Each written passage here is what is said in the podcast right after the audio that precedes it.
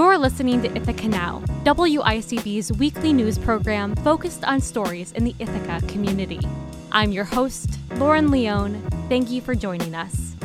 For tonight's show, WICB news correspondent Christian Maitre talks to the executive director of OAR of Tompkins County about evictions during the pandemic. Correspondent Jordan Broking talks to executive director Doug Levine about the State Theater reopening.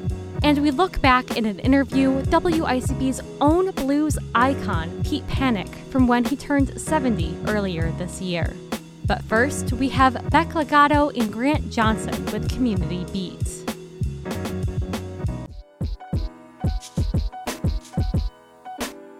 Boynton Middle School is the first local school to move to online learning for a day after a positive case at the school. The Ithaca City School District Administration made the move out of abundance of caution following the confirmation of a positive coronavirus case from a student on Thursday, September 16th.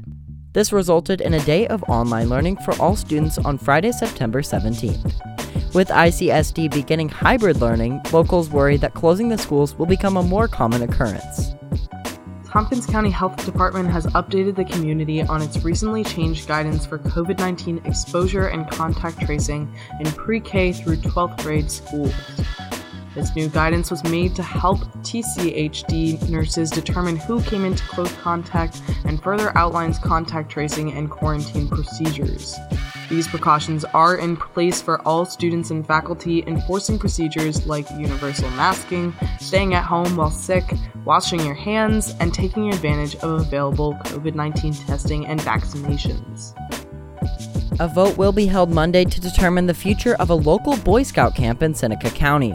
Boy Scouts of America are prepared to sell Boy Scout camps across the nation to provide funds for an $850 million settlement for over 80,000 victims who filed sexual assault claims against the organization. Officials will vote on Monday to determine if Camp Barton, a 129 acre property located just outside of Tompkins County, will be the next property sold. Boy Scouts of America say that if all camps in New York were sold, it would provide $101 million for the settlement. Laura Muehlenhausen has recently been hired as the new library director at the Ulysses Phil- Philomathic Library in Trumansburg. She has said that she hopes to prioritize making the library more accessible in the future and keeping the library staff safe from COVID. Muehlenhausen also continued speaking on the importance of libraries since it is one of very few places where people can gather without having to spend money. The Ithaca College Board of Trustees announced this week that they have formed a presidential search committee made up of current Board of Trustees members, students, and alumni. The committee will search for, interview, and then present finalists for the role to the Board of Trustees, who will then have the final decision to pick the college's 10th president. Yesterday night, the Trumansburg Conservatory of Fine Arts presented an event with Christopher Morgan Loy, a composer and pianist, which featured guest artist William Hurley, a violist. Their show consisted of multiple classical works by Beethoven, Schumann, and Mozart, along with others. Welcome back to Ithaca Now on 92 WICB. I'm your host, Lauren Leone. For the housing insecure, the pandemic has had even deeper implications than it has for other members of society. For those who lost their jobs during this crisis, and those who were unsure if they would be able to even continue to have a roof over their heads, the dangers that the pandemic inherently poses have been significantly larger. Correspondent Christian Maitre discusses this problem in his conversation with Deborah Dietrich, Executive Director of OAR of Tompkins County.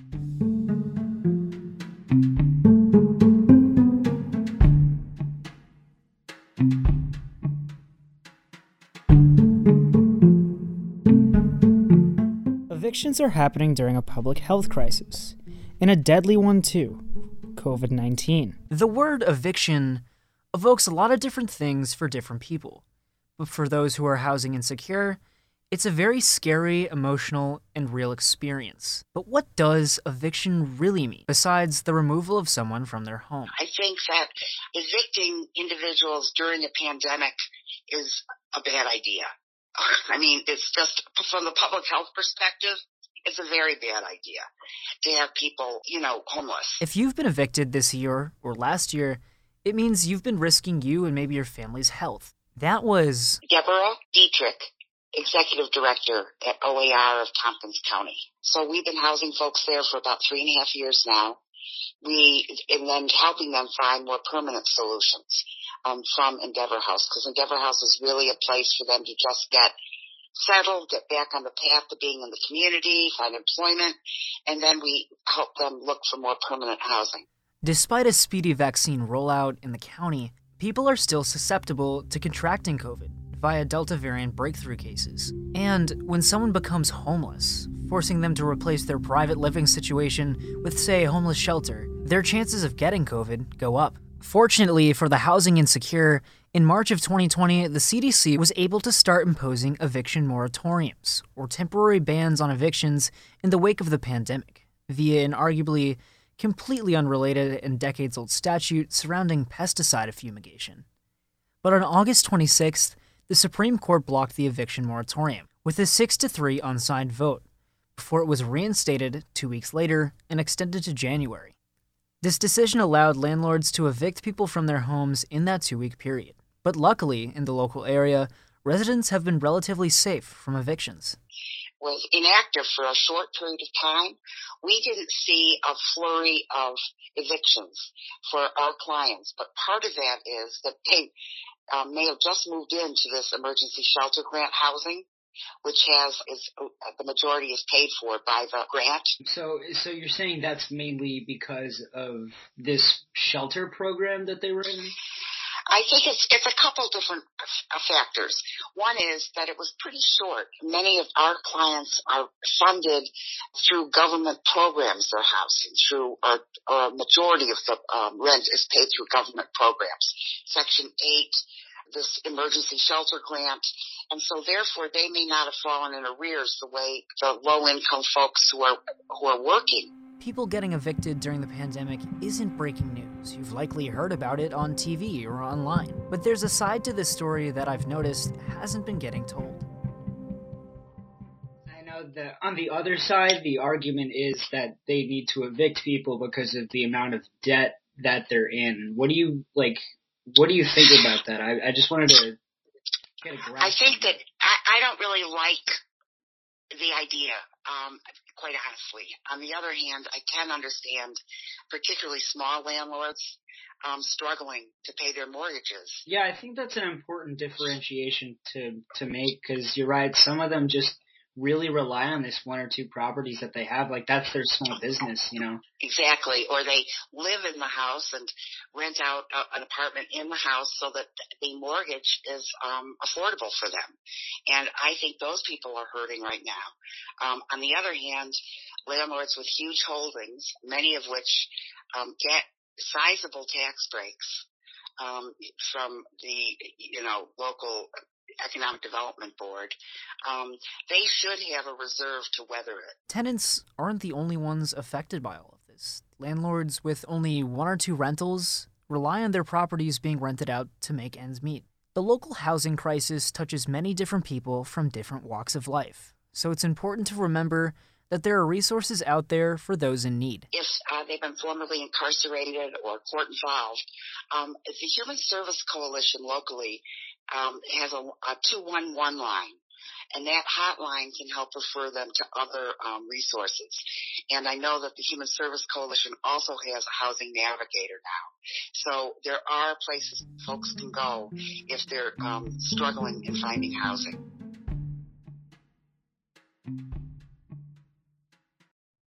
The State Theater in Ithaca has long been a venue for vibrant public gatherings and events, which saw a return last Friday as it reopened to the public for the first time since the beginning of the pandemic. Correspondent Jordan Broking talks to Doug Levine, Executive Director of the State Theater, about what the reopening process has been like. After nearly two years without the sounds of live music or people laughing behind its big doors, the State Theater in downtown Ithaca has reopened to the public. We are nervously optimistic. Um, it, it, has been 559 days since our last live show, way back in March of 2020. Um, but uh, we are ready Doug Levine is the executive director of the music venue. Known for its bright lights and marquees lighting up State Street in Ithaca, the theater welcomed its first concert goers since the pandemic began last Friday. But like other establishments in the area, the theater had to make some adjustments for those who choose to attend its events, including the implementation of a vaccination mandate. Everyone entering the theater needs to sh- show that they're fully vaccinated, and uh, we are also requiring the use of masks inside our theater as well. But all ticket buyers have been told of this, and if they can't comply, we've been offering full refunds. Levine said the theater will begin to open its doors two hours in advance, as opposed to an hour before showtime pre pandemic. But with these changes, Levine is still optimistic about the experience people will have when going to the theater. I mean, even though people will have a mask on, I mean, it, it, will sound a hell of a lot better than, than on your, your laptop at home or your, or even your computer speakers at home. Um, you know, it's going to be a real a real true sound of the theater. Um, you know, just like the sights and the smells. You know, uh, I mean, just it's just the whole concert experience basically. And even though you'll have a mask on, um, it will just feel and feel like a real rock show. And, and like tonight, it's going to feel like Queen is here. Like I've seen this band before; they're absolutely amazing. Um, they recreate actual Queen shows, and it's just a really fun experience. I'm, I'm excited about it. Other than health precautions, Guests in the venue will also see a small renovation when walking into the theater. There will be seats dedicated to certain audience members. In an interview with ICTV nearly one year ago, Levine spoke about the worry he had with the theater's financial security, as the venue relies on concession sales, grants, sponsorships, and donations to fund it. The theater makes about $200 a year through donations alone. Levine, however, came up with numerous initiatives to help the theater raise money, one of them being the Save Your Seat campaign, a way for community members to purchase and dedicate one of the theater seats in their honor or for someone else they know. One difference going to a show now as opposed to before the pandemic, when you get to your seat, um, every single seat in the theater does have a, a, personalized plaque on it. And we actually had an event last Friday for all the people that saved their seats um, to let them see their plaques in person. So it's a really touching tribute. Um, I'd say about 25, 30% of the plaques are in memory of, of loved ones that have passed on. So it, you know, some people got a bit emotional last Friday. Um, but you know, that uh, helped us get through the pandemic. I mean, we, we let people save their seats for $100 a seat with 1600 seats and selling out the entire theater. You do the math. Um, we also had some corporate sponsors step up. I mean, all in all, it raised over $200,000 for the theater in a time that we desperately needed it. So it's a, it's a win-win all around. It, it shows some community pride and it's definitely you know different than the last time people were here. People will also get the chance to post their own messages on the theater's main marquee, like they were able to during the pandemic. Levine said that was a big hit, and he also spoke about the theater's newest membership system to help fund the theater further, and how that has already met the venue's goal. We did roll out a membership program as well, and we have a, a number of people signing up for that as well. Um, so when people buy their drinks or concessions, there's a special member price now too. So that's a noticeable difference from than before the pandemic. I'm also happy to say that already um, we've reached our budgetary goal for the membership campaign already. So that's great. So it's a hit. And we're just hoping, you know, there's more room for people to sign on as well if they're interested. Levine said he is now looking forward to having the venue be a tourist draw for the downtown area again, something that he views as good, not just for business. I mean, there's been more reports of crime during the shutdown. And I think that's primarily because not as many people were downtown and when people when people aren't looking people can do some bad things and, and I, I really think that having you know more people coming downtown for activities will just help the city as a whole. So i'm, I'm happy about stepping up and doing our part that way. Um, and other than that i mean i'm a live I, I love live music of course. That's why i do what i do. So i'm just excited to hear you know live tunes again in our beautiful space as well. The state theater is not slowing down with plenty of events happening this fall and more still being added for later seasons. For WICB News, I'm Jordan Broking. Pete Panek, longtime host of the Blues Progression show that airs every week on WICB, turned 70 earlier this year. We go back to an Ithaca Now episode from February to hear about his story and his dedication to blues music. During the course of me playing over the years, I've uh, shared the stage with all of the greats. They used to pass through town a lot in Ithaca, and uh, once did a whole two-hour show of just music, uh, blues musicians that I've shared the stage with. And we were also my band with Bo Diddley's backing band twice, which is really really cool. So you know, so it's just uh, I love the music. I love sharing it. It's real music. You know that everybody knows the story of the blues in one form or another in their life.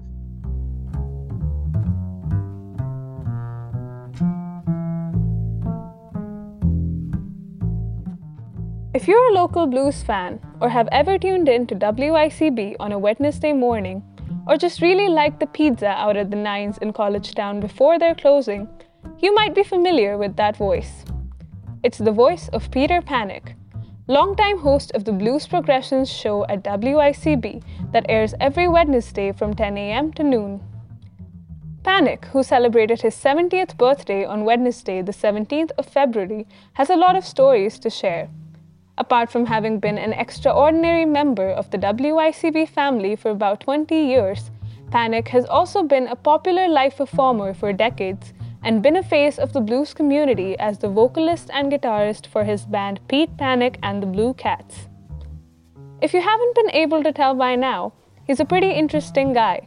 So here's more about his life as a blues musician in his own words. I'm originally from Chicago. Uh, I just turned 70 years old the other day. So I grew up in Chicago in the late, you know, well, I could realize what's going on in the late 50s and 60s. And during that period of time, that was like the hotbed of Chicago blues. And I lived in the inner city. So it was almost like neighborhood music. So I, it was always in the air around me, plus a lot of other music, of course. And uh, so I was aware of it. So I was always been a fan. And of course, the Beatles came out, and all of us guys bought guitars because we thought we were going to learn how to play and be stars.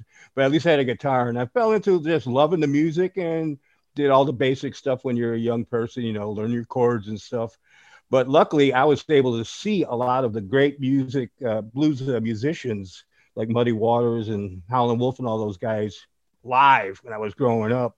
And it just, I don't know, the music spoke to me. So I picked it up and, you know, started a band and uh, started playing seriously in about 1972 in Chicago and uh, moved up to Ithaca in 1982. It was after moving to Ithaca in 1982 that Panek found blues progressions at WICB. By then, I had been in a bunch of bands and uh, was pretty proficient. Um, the uh, blues progression show on WICB was already going on and but my friend was the DJ on it, Glenn. He was one of the original DJs up there. And so when he left town, it kind of fell into my drummer's lap, who kept it going, and he moved on. And so I've been doing it now off and on for about 20 years at 92 WICB Ithaca's Blues Progressions. Get that plug in there. So, but it's, it's, it's, a unique situation in a way to have like uh, just four DJs doing a show over 40 years. So it's been a long career at ICB, you know, and I'm proud to be there because it's a great radio station. Pete says there's a lot to love about his job. I uh, just love the music. I love turning people on to the, the real the real old blues stuff. Uh, you know, a lot of people think all the blues is just like uh, Joe Bonamassa and Jimi Hendrix and Stevie Ray Vaughan, and they're very great. But you got to hear some of the stuff that the originators do. So I play a lot of uh, blues that's almost 100 years old, recorded in the late 20s and stuff and people love it. And uh, during the course of me playing over the years, I've uh, shared the stage with all of the greats. They used to pass through town a lot in Ithaca, and uh, once did a whole two-hour show of just music, uh, blues musicians that I've shared the stage with. And we were also my band with Bo Diddley's backing band twice, which is really really cool. So you know, so it's just uh, I love the music. I love sharing it. It's real music. You know that everybody knows the story of the blues in one form or another in their life. Like you could do a song about the snowbound blues. I guarantee. I wanted to know what does blues mean to Panek, and what really draws him to it. I guess the biggest thing about the blues as an art form is it's really American music. It's all about life and love and reality and uh, you know it's just truth telling music you know it's uh, you can you can glitz it up and stuff like that but it all comes down to uh, three chords and the truth you know uh, and that's about all i got to say about that. I don't want to philosophize it. I just and i love it. I just love the music and it's so much fun playing and it's so much fun playing and seeing people enjoying it. You know that's what it's all about. When it stops being fun you don't do it anymore. For Panek there's a lot to be found in the magic of blues And among those things is a strong community that feels to him like one big family. It's almost like a family reunion, uh, talking to these blues greats, you know. And it's you know they'll they'll say ask you questions about stuff you have no idea. Dude, you know, did you hear what happened to Billy May? I'm like, no, not really. You know, I'm in Ithaca. Uh, but sometimes they give you really great quotes. Now, Albert Collins, who's a great, great blues guy, we uh, opened for him at the Old Haunt uh, years ago. And he said, when you're first starting out, you have to imitate people, you know, because that's how you learn. You know, you got you got to have somebody that you, you copy from. He says, but when you start imitating yourself, that's how you get your style. I thought that was hilarious.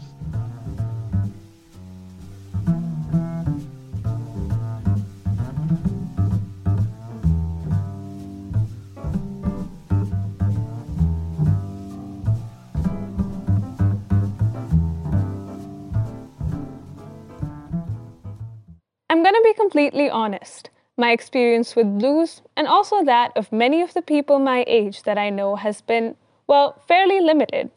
Before this interview, I might not have been able to come up with more than a few blues musicians off the top of my head. So, I decided to confront the elephant in the room. What would you tell someone who's never heard blues or who's, who's never really been introduced to it? Well, the first thing I would say that uh, the blues music has been the dominant force of American music for the last century, uh, previous to this one, and into this. You might not know you've heard the blues, but you have. It's on so many commercials. It's the bedrock of so much of the music you hear, even in rap, believe it or not. Uh, there are certain early blues guys you say, this guy's rapping. So I would say, you know, you'd have to introduce them and you turn people onto it, but you don't want to beat them over the head with it. So I would say to somebody who's never heard the blues before, I said, well, let's start with like some muddy waters. Got my mojo working. You know, it's just a basic, good 12 bar blues. They don't really, you know, I think the best part is not to over explain it, just play them some great stuff and they'll pick up on it because it's all about the feeling. It's all about the feeling. It's not about uh, musicianship really it's about the soul. Some of these lyrics from the songs that are almost 100 years ago keep getting keep resurfacing. They keep you know they keep saying like you know uh, i woke up this morning i couldn't tell right from wrong. Well everybody can identify with that. So if you're looking to start your blues journey he's got advice for you and a show every wednesday 10 a.m to noon here on wicb just so you don't forget but focusing on the advice now. Everything has to come from somewhere you know and when people say well who should i listen to? I say well you know what? A wise man once says don't listen to what i'm listening to. Listen to what the guys i listen to listen to first. And that takes you all the way back to the ground floor. And if you got ears you will hear it you know? That's basically it. People say what's new? That's good. And i said if you've never heard before it's going to be new to you. You know though people listen to radio in a different way unfortunately everybody's streaming stuff all the time and so they get trapped in their own musical bubble and you know it's what they only know and whatever's like what they only know they get stuck in a in a circular thing. So it's really nice to break out of there. I mean uh, you know it's not like this intellectually you, you say well i go from blues and now intellectually i have to go to jazz because i'm getting older. It doesn't work. Music's good no matter what age. If it's good it's because it's good as the pound said He'd already shared so many good memories at this point, I had to ask for Ithaca favorites. One of my favorite memories, and there's so many of them because we at, at ICB, especially for the blues progressions, is just doing a, uh, playing music. Well, let's put it this way: uh, doing the interviews with certain people like Bettye LaVette or, or Bobby Rush, those are great memories. But my my favorite memory totally is when ICB won that award from MTV a few years back, the Woodie. You know, we we we came out to number one uh, uh, college station in the country. You know. Also, jams at the nines before they closed. Well, we did some special Blue Mondays, and I brought in some people from Chicago. And I guess one of my best shared memories is just sharing the stage with old people, old musicians I knew from uh, Chicago, like Eddie Shaw and his son Vaan. There was just some nights of magic. Good memories are when five strangers used to get up on stage who've never met before, never played together. I'm saying, okay, here's what we're going to do. And it all happens. Everybody's listening to each other. Everybody's not stepping on each other's toes. And everybody's playing good and getting a groove. And as any musician says, that's a magic moment that you'll live for. What do you enjoy most about what you do? Well, it's always fun when people dance, but uh, I just like I like playing small venues. You know, it's one thing to play big places with a big PA and stuff, but where I'm coming from and what I grew up seeing the blues is like you set up in the corner on the floor with your little your little setup. You're like it's like close, like a close magician. You know, you're like maybe 10, 15 feet away from people, and you could establish eye contact. And when you get that going and you can tell their head nodding and they're digging it, that's what I enjoy the most, you know, and inspires us. See, everybody talks about it, you know, the energy exchange that happens when it's happening, but it's a true thing. You just inspires you to heights you didn't know you had. So that's what I love most about playing live. Live music feels like a thing of the past now, or maybe somewhere out there on the horizon, but definitely not close enough yet to feel the head nods for us or for Panek. It's a very sad time, and you have to really gut check and soul check yourself to find out what's in there. How much do you want to play? You know, do you have something to say? How do you get it out there? And how do you keep yourself sane? But, you know, so I, I'm playing at home, but I'm not forcing anything. You know, I've learned after playing for almost 50 years when the time is right, something will happen. Now, a few days after his 70th birthday, he's reminded of a Simon and Garfunkel song. Who'd have thought it? I'd make it this far, but I think one part of uh, the things that make life worth living is having good people around you, including all the people at ICB and Jeremy and yourself and everybody else I've run into over the years. And uh, uh, I'm gonna. I was just listening to an old Simon and Garfunkel song, which is definitely not blues, but it's a song called Bookends, and one of the lines in it, and it says, "How terribly strange to be 70." And you can take that. I took that in a good way. it's like this is strange, but it's okay. So that's what I got to say for you guys. For WICB News, I'm Himadri Seth. That's all for this edition of Ithaca Now. You can listen to all of our stories on WICB.org. And if you'd like to listen to past stories, follow WICB on SoundCloud and subscribe to Ithaca Now to hear full shows anywhere, anytime. Also, subscribe to the latest to hear our daily newscast every weekday. Just search WICB News Presents on your favorite podcast app. For more updates throughout the week, follow WICB News on Twitter, Facebook, and Instagram. This show wouldn't happen without the support and assistance from Manager of Television and Radio Operations Jeremy Menard, WICB Station Manager Connor Hubbard, and Programming Director Lou Barron. Ithaca Now is produced by News Director Himadri Seth and this week's correspondents Christian Maitre and Jordan Broking. All of the music from our show's intro and outro comes from Dr. Dundiff of Louisville, Kentucky. Have any feedback, story ideas, just want to say hi? Feel free to reach out by emailing news at wicb.org. We'll be back with a full episode of Ithaca Now at 7 p.m. next Sunday. I'm Lauren Leone, and thank you for listening to Ithaca Now on WICB.